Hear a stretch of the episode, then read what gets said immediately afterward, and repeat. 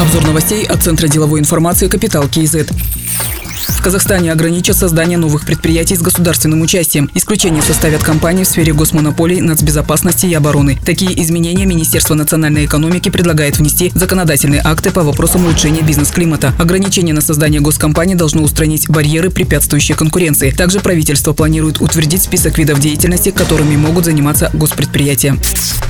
Мясо птицы в Казахстане не подешевеет до осени 2020 года. Так считает генеральный директор компании «Айтаз» Серик Толукбаев. Он пояснил, что 70% себестоимости мяса птицы составляют затраты на корм. В прошлом году зерно стоило 40-42 тысячи тенге за тонну. К декабрю цена повысилась до 80 тысяч тенге. Предприниматель прогнозирует, что стоимость кормов постепенно стабилизируется, но к уровню 2018 года уже не вернется. По данным «Айтаз», в 2019 году в Казахстане произведено порядка 220 тысяч тонн мяса птицы, что покрывает потребность рынка только на 60%. 10%. Оставшийся объем импортируется из России, США и Украины.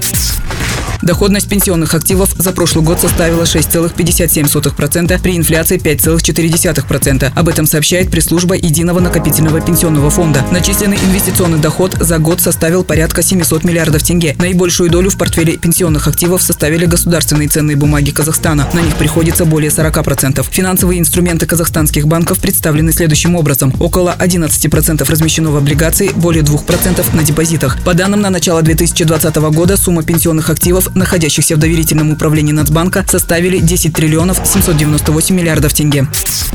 Акима столичного района Байконур Аскара Есилова подозревают в получении взятки. Ранее информация о его задержании была опубликована в социальных сетях. В антикоррупционной службе подтвердили, что выявили факт получения взятки Аскаром Есиловым. За вознаграждение он должен был оказать содействие в получении субподрядных работ по благоустройству района Байконур. Дело Акима находится на стадии расследования. Подозреваемый признал вину. Аскар Есилов занимает должность Акима района Байконур с апреля 2019 года.